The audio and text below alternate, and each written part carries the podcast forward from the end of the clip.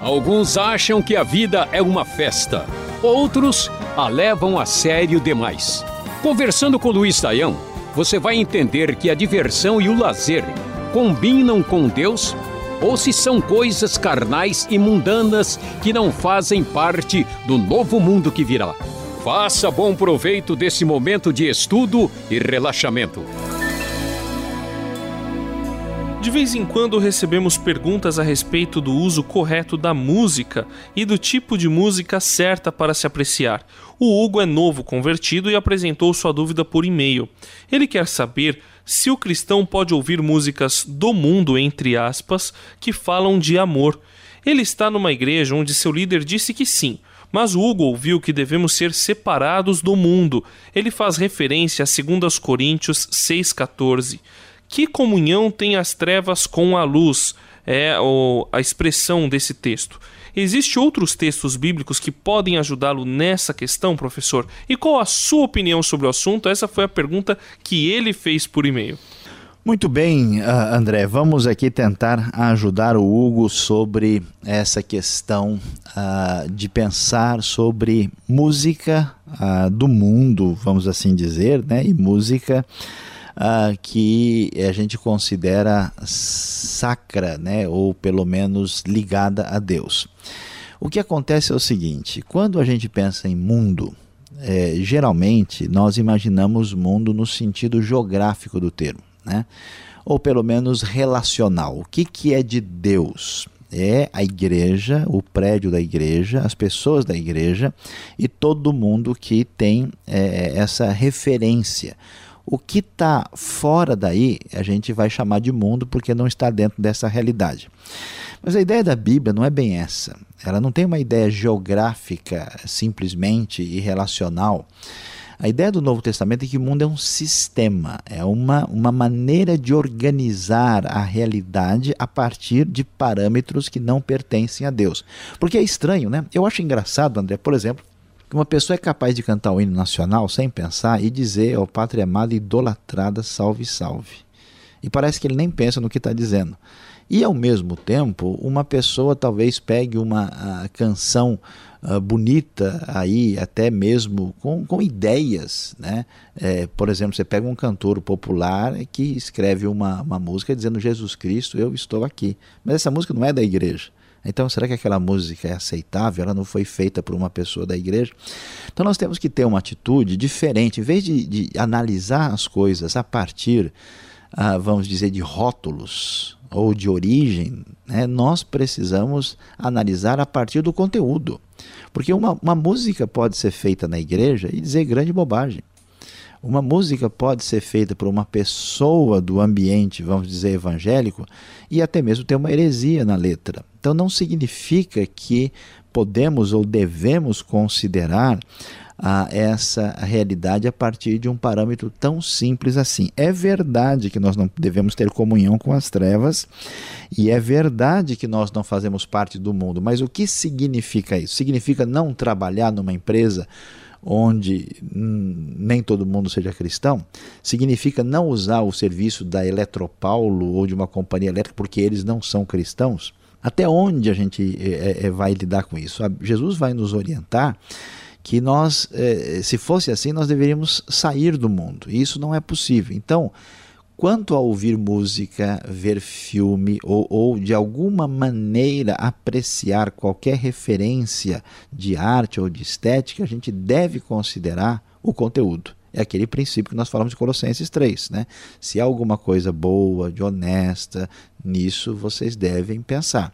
Então, muitas vezes, uma música de amor ela é positiva né? Ela, eu, um dia desses eu vi uma música de um grupo estrangeiro chamado Scorpions, né? e eu estava vendo a tradução da música e ela estava dizendo que eh, um casal que briga deve ter a humildade de pedir desculpa, porque se isso for feito e eles vencerem o orgulho, eles vão conseguir reatar essa relação de amor devidamente. Então, nesse caso, não vi nada naquela música que fosse contra ah, ah, referências bíblicas. Da mesma maneira, em todas as músicas a gente pode ver se há alguma coisa proveitosa, útil, positiva. Agora, é claro, se uma pessoa vai ouvir uma música que só fala bobagem, é só baixaria, é só coisa que claramente não edifica, não ajuda em nada, essa pessoa está perdendo o seu tempo e está fazendo uma grande bobagem e cometendo um pecado, apreciando aquilo que não deveria ser apreciado.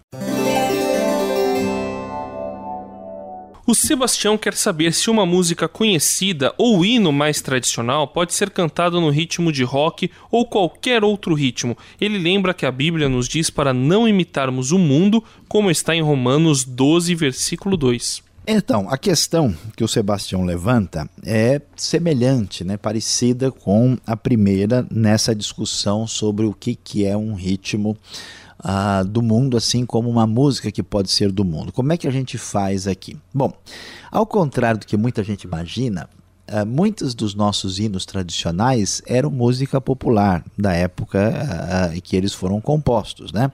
Eram músicas, por exemplo, né, tem um hino bonito, famoso, que diz: Da linda pátria estou muito longe, triste eu estou. Originalmente ele era um sapateado né, que foi adaptado e foi utilizado. A gente tem músicas de guerra, né? Vencendo, vem Jesus, glória, glória, aleluia. Isso veio originalmente ah, de música de batalha, quando o pessoal pegava a arma para partir contra os outros na guerra. Então, essas músicas, esses ritmos, eles não estão condenados por si só. A gente pensa às vezes só de um lado, né? Que uh, o cristianismo pode ser contaminado com essas coisas. Agora podemos pensar do outro.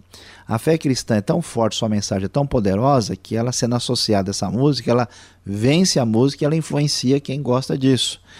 Então, assim como esses hinos foram feitos dessa maneira, não é necessariamente proibido utilizar num ritmo mais contemporâneo aí uh, alguma música que a gente conhece com letra mais tradicional e, e, e, definida teologicamente.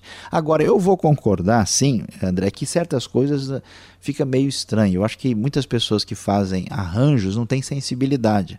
Então, você tem uma música, por exemplo, que é de introspecção, né? que fala de, de, de santidade, de buscar Deus no interior do coração. Você põe um rock pesado nisso bagunça tudo, estraga, não cabe, né? Agora, uma música alegre, uma música de júbilo, de comemoração, aí você põe um ritmo mais acelerado, aí cabe. Então, o que eu acho é que existe falta de bom senso e capacidade de fazer a sintonia. O que eu acho é que existe, assim, muitas vezes umas atitudes é, mal pensadas que dão resultados problemáticos e que causa realmente rejeição de muita gente, porque se a gente percebe que aquilo não tem nada a ver. Como pegar um prato de arroz e feijão, né, com um bife gostoso, e derramar meio litro de mel em cima. Dificilmente o pessoal vai achar que esse negócio ficou muito bom. O Antigo Testamento tinha estabelecido um dia para o descanso, o sábado. Hoje o normal é descansar no sábado e no domingo. Geralmente no sábado acontece uma saída com a família e no domingo o dia inteiro na igreja. Qual a maneira correta de se entender esse descanso na Bíblia? Agora que, que Jesus é o Senhor do sábado, que nós sabemos que não necessariamente precisa existir um dia religioso, mas nós é, ainda temos necessidade de descansarmos um dia, ou não, professor? Bom, André, uh, vamos falar sobre essa questão, sobre esse assunto. Né? Eu não sei nem se eu posso responder muita coisa, porque né, ultimamente o meu forte não é descansar. Então, minha autoridade aqui está limitada, né, por causa de tantos compromissos e atividades. Mas é o seguinte: existe sim na Bíblia.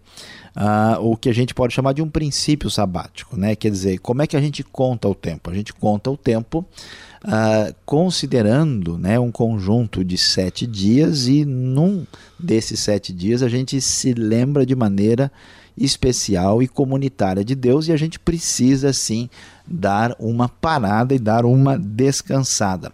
Eu vou dizer que não dá para a gente estabelecer um determinado parâmetro específico dizendo, olha, faça assim.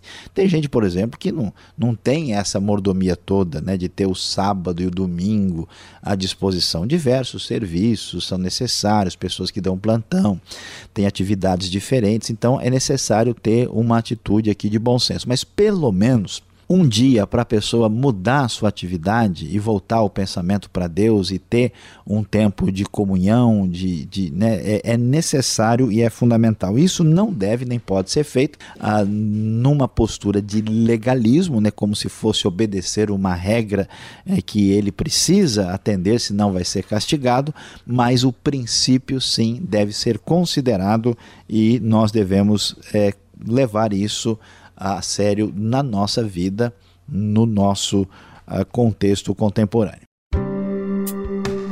Este foi o programa Conversando com Luiz Saião. Produção e apresentação André Castilho e Luiz Saião. Locução Beltrão. Realização Transmundial. Envie você também suas perguntas para conversando@transmundial.com.br ou escreva para a Caixa Postal 18.113, CEP 04626-970 São Paulo, capital. E até o próximo programa.